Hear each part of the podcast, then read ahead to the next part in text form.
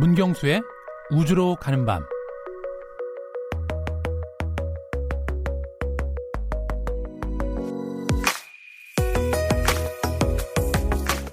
우리는 항상 달의 앞모습만 봅니다. 달의 자전속도와 공전속도가 같아서 그런데요. 그래서일까요? 사람들의 관심은 늘 달의 뒷면을 향했고 달 뒷면에 얽힌 수많은 음모론이 존재했습니다. 청취자 여러분들도 달 뒷면에 외계인이 문명화된 도시를 이루고 산다는 음모론 한 번쯤 들어보셨을 텐데요. 지난해 중국의 무인 달 탐사선이 최초로 달 뒷면에 착륙한 후 달 뒷면은 우리에게 조금 더 가까워졌습니다. 이런 달 뒷면에 미국 항공우주국 나사는 전파 망원경을 세우고 우주 신호를 찾는 프로젝트를 시작했습니다. 우주로 가는 밤, 오늘은 달 뒷면 분화구에 천문대를 짓는 흥미로운 주제로 얘기를 나눠보겠습니다. 오늘도 문경수 과학탐험가 나오셨습니다. 안녕하세요. 네, 안녕하세요. 많은 분들한테 상상력을 발동시키게 하는 주제인 것 같아요. 맞습니다. 어, 저도 최근에 어, 한 영화를 봤는데요. 네. 달 뒷면에서 네. 어, 일종의 이제 그 뭐라고 할까 자원을 채굴하는 네, 네. 그런 거를 하는 게 주 소재인 그런 영화였어요. 네, 네. 굉장히 독특한. 근데 그게 그 어, 인공지능 에이아이였어요. 그러니까 아, 로봇이었던 거예요. 네. 그 사람이. 네. 근데 자기가 진짜 사람이라고 생각하고. 아. 진짜 사람과 가짜 사람을 구분하기 어려운. 음. 언젠간 지구로 돌아가야 되고 지구에는 네. 나를 기다리는 가족이 있다. 네. 근데 그럴 거라고만 생각을 했는데 음. 다 에이아이였던 거예요. 아. 뭐 하여튼 그런 반전이 있었던. 네. 달 뒷면에서 그게 이루어지는 일들을 굉장히 흥미롭게 제가 좀 지켜봤던 게. 네, 요즘 달 뒷면이 나는데요. 화두죠. 네. 근데 달 뒷면이 이렇게 화두가 되는 거는 네. 우리가 못 보니까 그런 거잖아요. 그렇죠. 네. 그러니까 우리 지구에서는 달 뒷면을 볼 수가 없는 거죠. 볼 수 없는 거죠. 네. 어, 근데 이 뒷면에다가 네. 그것도 분화구에 전파 천문대를 세우면. 네. 일단 뒷면으로 어떻게 가요? 그거부터 궁금한데요. 네, 일단 그 최근 들어서 이 달 탐사가 좀 새로운 국면을 맞이하고 있는 것 같은데요. 네. 그 앞서 이제 소개해드린 것처럼 중국이 먼저 달 뒷면에 깃발을 꽂았잖아요. 네, 맞아요. 네, 그러니까 이제 나사가 이에 질세라 예, 이달 초에 달 뒷면에 있는 이 운석 충돌구 그 분화구 안에다가 어, 전파망원경을 구축하겠다는 프로젝트를 네. 네, 공식적으로 이제 얘기를 했는데요. 어, 일명 루나 크레이터 전파망원경인데, 네. 어 근데 이제 이슈가 하나 있습니다. 어, 말씀하신 것처럼 어, 일단 달의 뒷면에 천문대를 지으려면 네. 사람도 가야 되고, 어, 그렇죠. 건설 장비를 가지고 가야 되는데 네. 어, 이렇게 했을 경우에는 경제성이 아무래도 떨어지겠죠. 음. 네, 그래서 이제 아이디어가 뭐냐면 네. 달 표면에 있는 작은 달 표면에다가 어, 실제 그 작은 전파망원경을 세우는 게 아니고. 네. 이 분화구 안에 대 예, 자연스럽게 생긴 이 분화구 안에다가 어, 천문대를 만드는, 만드는 건데 이 분화구의 움푹 파인 부분을 음. 이 천문대의 접시 모양으로 활용한다고 생각하시면 됩니다. 아, 그러면은 우리가 일반적인 접시라고 생각하는 네. 망원경을 가지고 가서 접시를 설치하는 게 그렇죠. 아니라 조립하는 게 아니고 예. 네, 그 분화구 그 운석을 맞아 가지고 우리가 뭐 흔히 알고 있는 것처럼 이렇게 폭 파인 그렇죠. 그 부분을 네. 일종의 그 반사판 같이 맞습니다. 활용한다. 네네. 그럼 중간에다가 그 그렇죠, 뭔가를 해야 되겠죠. 예, 기계만 설치하면 맞습니다. 되는 거예요. 네. 오, 그럼 그래도 사람이 가야 되는 거 아닌가요? 어, 일단 그 역시 아직까지 이제 사람이 가기는 쉽지 않으니까 네. 어, 이번에도 이제 방금 전에 영화 얘기 하셨는데 네. 그 영화의 소재처럼 탐사 로봇이 날아갑니다. 탐사 로봇이요? 네. 근데 한 대가 날아가는 게 아니고 예. 두 대가 날아가게 되는데요. 음. 어, 일단 그 첫 번째 이 탐사선은 어, 이 분화구 가운데 중심에 착륙을 합니다. 음. 그러니까 얘가 이제 전파 수신기 역할을 하는 거죠. 네. 그리고 이제 두 번째 착륙선은 이 분화구의 테두리에 착륙을 한 다음에 어, 이 테두리에서 이 분화구 중심에 있는 이 어, 탐사선하고 네. 어, 와이어를 내려서 그물망으로 그 안을 전파망경 반사판처럼 만드는 거예요. 아. 근데 굉장히 어렵겠는데요. 네, 어렵기는 하는데 네. 어, 사실 다른 어떤 우주 탐사 뭐 개발이나 계획에 비해서는 이게 되게 어떤 현실성이 있고 음. 어, 그리고 이제 크게 뭐 어, 난이도가 그렇게 높지는 않다고 얘기를 하더라고요. No. 네. 그럼 이렇게 망을 얼, 얼 그렇죠. 설계. 그물망을 만드는 거죠. 예. 네. 근데 분화구가 크기가 클 텐데. 어, 분화구가 크죠. 네. 근데 그걸 다 이렇게 로봇이 가서 연결하는 작업을 할 수 있나요? 어, 일단 그렇기 때문에 아주 천천히 진행은 되겠죠. 음. 네, 하지만 어, 어쨌든 우리가 더 알고 싶은 우주의 비밀들이 많기 때문에 예, 뒷면에 천문대를 세우는 것 같습니다. 걱정부터 덜컥 생기는지 모르겠을 텐데요.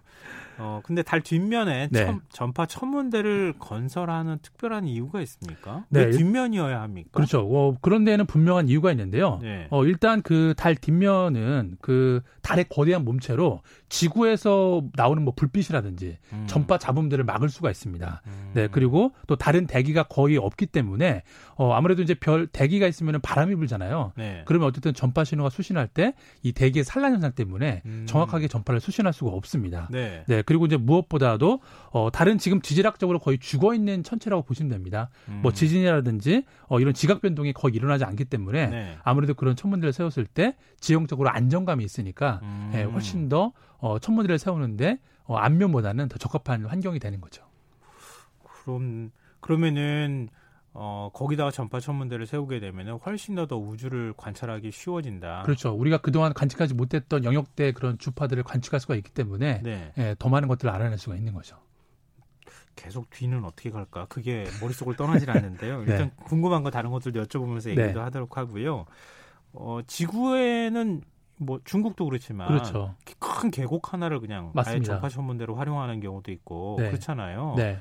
이렇게 산으로 둘러싸인 지형을 주로 이제 활용하잖아요. 네, 어찌 보면 이제 그 이제 전파 천문대가 이제 여러 가지 형태로 되어 있는데요. 네. 말씀하신 것처럼 이 산의 어떤 지형이나 능선을 음. 전체로 활용해서 이제 전파 천문대를 만드는 경우도 있고, 네. 그리고 우리가 영화에서 보는 거는 이렇게 광활한 사막에다가 음. 예, 수천 개의 천, 천문대를 어, 세워서 예, 예. 예, 관측하는 경우가 있는데, 어, 말씀하신 것처럼 뭐 중국이라든지 그리고 저기 프레, 어, 푸에르토리코에 가면은 네. 지름 삼백 미터짜리 이런 거대한 아레시보 전파 망원경들이 이미 이제 어찌 보면 이 달 분화구 천문대의 원형이라고 볼 수가 있습니다. 음. 예, 이런 것들을 만들 때 네. 그냥 어쨌든 뭐 그냥 만든 게 아니고 어, 먼 미래에 이런 달의 달이나 다른 천체 이런 천체 망원경을 만들 거라고 이제 좀 어, 생각을 하고 네. 준비를 했던 거기 때문에 어, 아마 같은 연장선에서 어, 저는 이미 좀 연구가 좀 충분히 되지 않았나 음. 그런 생각을 하고 있습니다. 근데 지난번에 블랙홀 발견할 때 네. 그때 지구에 있는 전파 망원경들을 전부 하나로 그렇죠. 엮어가지고 네. 맞습니다. 네트워크로 연결해서 네네. 지구 크기만한 전파 망원경을 그렇죠. 만들었다고 말씀하셨잖아요. 네네. 근데 그거하고 네. 달 뒷면에 설치하는 네. 전파 천문대 전파 망원경하고 성능을 비교하면은 달 뒷면이 더 좋을까요? 어, 그렇죠. 일단 이게 계획대로만 진행이 된다라면 어, 우리 태양계에서 가장 큰 전파 천문대가 되는 걸 거고요. 오, 네, 그리고 이제 물리적으로만 봐도 네. 그리고 말씀하신 것처럼 어, 우리가 블랙홀을 관측을 할 때 지구에 있는 전, 많은 전파, 전파 망원경들을 하나로 연결하는 그 간섭계 음. 시스템을 만들어서 블랙홀을 관측을 하게 된 건데요. 네. 어, 만약에 이런 맥락으로 볼 때 그러면 이제 지구에 있는 전파 망원경 간섭계랑 달에 있는 전파 망원경을 또, 한, 또 같이 연결을 하면 아, 연결할 네. 있어요. 그 연결할 수가 있다라는 네. 거죠. 만약 그렇게 된다라면 어, 우리가 이제 작년에 어, 인류 최초로 블랙홀의 모습을 봤다라면 어, 이제는 어, 블랙홀이 서서히 나이 들어가는 그런 모습까지도 관측을 할 수가 있다고 합니다. 어우, 대단한 일이군요. 그렇죠. 그래서 천문학자들이 아주 관심을 많이 갖고 있죠. 아, 그럼 왜 굳이 어렵게 거기다가 그렇게 설치하나 네. 했는데 그만한 가치가 있으니까 그렇죠. 그런 거군요. 네. 근데 달 표면 보면 분화구가 네. 많이 있잖아요. 그렇죠. 네. 그 뭐라고 해야 되지? 이렇게 우리 숟가락으로 포복 푼 것 같다고 그래요. 그렇죠. 한숟가락 떠먹은 그런 네, 네, 네. 도장 찍듯이 이렇게 돼 있는 그런 모습들이 많은데 네. 어, 우리가 보는 앞면인가요? 거, 거기를 앞면이라고 보통 그렇죠. 얘기하죠. 네. 거기가 분화구가 많아요? 아니면 뒷면이 더 많아요? 어, 일단 압도적으로 뒷면이 많습니다. 음. 네, 왜 그러냐면 네. 어, 앞서도 이제 말씀을 드렸지만 이 달이 지구 중력의 영향권에 있다 보니까 어, 이 달 앞면 앞면 쪽이 계속 지구에서 끌어당기는 힘을 받고 있습니다. 네. 그러니까 그 달 내부에 있는 핵이 달 앞면 쪽으로 치우쳐져 있습니다. 아, 그래요? 네, 그러다 보니까 아무래도 앞면으로 치우쳐졌으니까 뒷면이 지각이 더 두껍겠죠. 음, 네. 네, 그래서 운석에 충돌을 해서 어, 크레이터가 만들어져도 오랫동안 그 흔적이 남을 수가 있는 거죠. 오. 네, 그렇기 때문에 압도적으로 뒤에 크레이터가 많기 때문에 네. 이번 달 분화구 천문대도 가장 적합한 환경이 달 뒷면이 되는 거죠. 어떻게 보면 달이 네. 지구로 날아오는 운석 막아주는, 막아주는 역할도 거죠. 하는 거잖아요. 네, 그렇죠. 그러니까 우리 등으로 지금 막아주기 그렇죠. 때문에 네. 달 뒷면이 네. 운석 자국이 훨씬 더 많이 훨씬 있는 맞습니다. 상황이다. 압도적으로 많습니다. 달한테 네. 고마워해야 될 것 같은데요. 아, 고마운 정말 위성이죠, 우리한테. 근데 달에 천문대를 짓는 아이디어가 과거에도 혹시 있었습니까? 네, 실제로 그 천구백칠십이 년도에 이 아폴로 십육 호의 그 두 우주인이 달에 갔을 때 어, 원자외선 분광 관측기 예, 뭐 용어는 어려운데 네. 쉽게 말하면 작은 반사판 같은 겁니다. 음. 네, 실제로 이걸 가지고 와서 어, 설치를 했고요. 어, 그리고 이걸 가지고서 어, 우리 은하와 이웃한 위성인 마젤란 은하에 예, 그런 네. 어떤 파장대를 관측했던 그 결과들이 있었기 때문에 음. 어, 이게 뭐 사실 완전히 새로운 아이디어라고 볼 수는 없는 것 같고요. 네. 어, 그리고 이제 또 재미난 건 뭐냐면 어, 그 우주 덕후들이 좋아하는 그 우주 형제라는 만화가 있는데 우주 형제. 네, 그 만화에도 보면은 실제로 달에다가 월면 천문대를 만드는 그런 아이디어가 어, 아주 오래전에 제시가 됐고 실제로 만들어 나가는 그런 과정까지도 어찌 보면 지금 달 분화구에 만드는 거랑 많이 흡사한 부분들이 있어서 네, 정말 이게 만화 그때는 기술적인 건 몰랐는데도 몰랐죠. 그런 상상을 한 네, 거예요. 네, 정말 작가가 좀 순수하게 음. 리서치를 하고 여러 가지 상상력을 동원해서 이런 것들을 미리 좀 암시를 했던 거죠. 근데 갑자기 그런 생각도 드는데요. 네. 달 뒷면에다가 만들지 않고 네. 더 우주 쪽 우주가 우리 태양계 바깥쪽으로 가는 데다가 네. 어디다가 설치하면 안 되나요? 어 일단은 달 말고 어 사실 이제 그런 것들이 이제 뭐 우주 망원경 같은 것들이 그런 거에도 약간 뭐 어, 비슷한 역할을 한다고 보는데 음. 일단은 지금 현실적으로 가장 가까운 거는 이제 화성이겠죠. 어, 네, 네, 화성에도 분명 이런 것들을 또 만들게 될 거고요. 음. 네, 그거를 가기 위한 어떤 어, 전초 단계라고 볼 수가 있을 것 같습니다. 아, 그때 화성에다 설치를 해도 네. 또 이렇게 굉장히 그렇죠. 네, 관찰하기 좋은 그렇죠. 그런 망원경이 될 수도 네, 있다는 맞습니다. 얘기군요. 아, 그럼 꼭 달이어야만 하는 것은 또 아닐 수 있다. 그렇죠. 네. 네. 그리고 제주도에도 화산 분화구인 오름이 많잖아요. 그렇죠. 네. 제주도 저도 이제 가본 적이 있는데 어, 이렇게 푹 파여 있잖아요. 맞습니다. 네. 그럼 거기다가 만들면 안 돼요? 어, 사실 저 이 기사를 보고 나면서 저도 네. 제일 먼저 떠올렸던 게 제주 오름인데요. 네. 어, 실제로 이제 제주 오름이 어, 한 삼백칠십 개 정도가 있습니다. 음. 네, 서쪽 동쪽에 고루 분포가 돼 있는데 네. 근데 그 오름 중에 또 약 팔십 퍼센트는 어, 분화구가 원형은 아니에요. 아, 네. 원형은 아니에요. 네, 왜냐하면 네. 용암이 그 분출을 했을 때 네. 양이 많으면 한쪽 뚝이 무너져 버립니다. 음. 네, 그래서 말바꿀 형태를 하고 있는데 네. 하지만 그 한 이십 퍼센트의 이 오름들은 이 원형의 그 분화구 형태를 유지하고 있기 때문에 어, 정말 우리도 이런 것들을 활용한다라면 네. 어, 뭐 지금도 우리나라가 뭐 어, 전파 망원경들이 세대가 있긴 하지만 네. 어, 조금 더 이렇게 더 큰 간섭계를 만들 수 있지 않을까 그런 생각을 저도 좀 하게 되더라고요. 개인적인 상상인 겁니까? 아니면 어, 아닙니다. 이거 근거가 있는 어, 근거가 있는 거죠. 네. 어, 지금 뭐 일단 달 뒷면 분화구에서 만든다고 하니까 천문연구소에 아시는 분들 많은데 어, 그렇죠. 혹시 그런 얘기 해보신 네, 적 없어요? 아마 그분들이 최근에 이 기사를 또 많이 공유를 해주셔갖고 네. 아마 그분들도 이런 생각을 좀 하고 있지 않을까. 네. 그럼 그 프로젝트를 맡아서 한번 해보시면 좋겠습니다. 네, 오름은 제가 좀 더 잘하니까. 아 근데 참 이렇게 달에 어, 이렇게 전파망원경을 설치한다는 게 네. 우리 뭐 만화 속 상상 속에서만 그렇죠. 나오는 거라고 생각했는데 실제로 네. 될 가능성이 있다 이런 말씀들을 쭉 해주셨는데요. 네. 언제쯤 실현되는 거예요?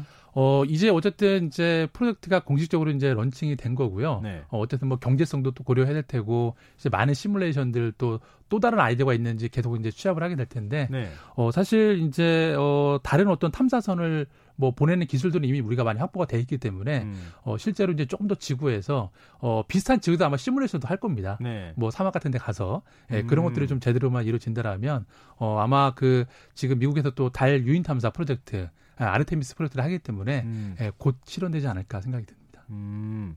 그러면은 지난번에 이제 중국이 네. 달 뒷면에 갔잖아요. 그렇죠. 탐사선 보냈잖아요. 네.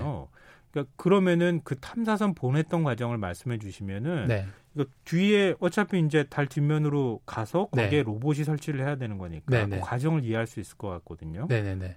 어, 어, 일단 그동안 우리가 이제 달 뒷면에 그 가기가 어려웠던 건 뭐냐면 네. 달 뒷면에 가면 지구랑 교신이 끊어지게 됩니다. 예, 예, 예, 예. 그렇기 때문에 이제 뭐 여러 가지 미션 컨트롤에 문제가 있어서 음. 쉽게 하지 못한 거였는데 어, 그때 중국이 이제 칭어 사업을 발사를 할 때 어떻게 됐냐면 네. 어, 일단 그 중계 위성을 하나 띄웠습니다. 음. 그래갖고 달 뒷면에 그 정지 위성을 만들어 놔서 뒷면 쪽으로 그렇죠. 통신이 가능할 위성을 그렇죠. 하나 만들어 놓고 네, 그래서 이제 그거의 유도에 따라서 착륙을 하게 된 거고 어, 실제로 이제 앞으로 많은 나라들의 이제 달 뒷면을 탐사하는 탐사선들이 어, 어쨌든 중국 그 아, 위성을 네, 쓸 수 있는 거예요. 네, 정지 위성이 있으니까 아. 같이 공유를 해서 쓸 수 있는 거니까 아. 네, 아마 이 이번에 그 달 분화구 탐사 프로젝트도 아마 그 위성의 도움도 좀 받지 않을까 아, 생각이 그럼 듭니다. 정말 국제적으로 협업할 수 있는 거네요. 어, 우리가 그럼요. 영화 속에 봤던 네, 것처럼. 맞습니다. 네.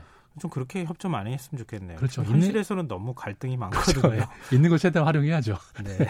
아, 뭐 우주에서만큼은 싸우지 않았으면 좋겠습니다. 자, 오늘 그 달 뒷면 분화구에 천문대 짓는 프로젝트에 대해서 말씀해 주셨는데요. 네. 어, 혹시 여기에 올만한 곡을 어떤 거 선곡해 오셨을지 궁금하거든요. 네, 오늘은 그 아이유 씨가 작사를 했고요. 네. 그리고 가수 제휘 씨가 부른 Dear Moon이라는 노래입니다. 아유 씨 노래 좋아하시는 것 같은데. 아, 네, 여러 번, 많이... 여러 번 갖고 오셨던 것 같은데. 네, 네. 어, 딱 맞는 그런 네. 선곡이 아닌가 생각합니다. 예, 네. 좀 들어보겠습니다. 좀 이따가. 네, 달을 올려다봐야 할 이유가 하나 더 생긴 것 같습니다. 네, 맞습니다. 지금까지 우주로 가는 밤 문경수 과학탐험가와 함께했습니다. 어, 오늘 모바일 상품권 당첨자는 홈페이지 공지사항에서 확인하실 수 있습니다. 아, 참 제가 인사를 안 했네요. 아, 네. 고맙습니다. 네, 감사합니다. 네. 제가 가는 것 때문에 정신이 없었습니다. 죄송합니다. 끝곡으로 제휘의 Dear Moon 들으시고요. 전 내일 다시 찾아뵙겠습니다. 지금까지 시사평론가 김성환이었습니다. 고맙습니다.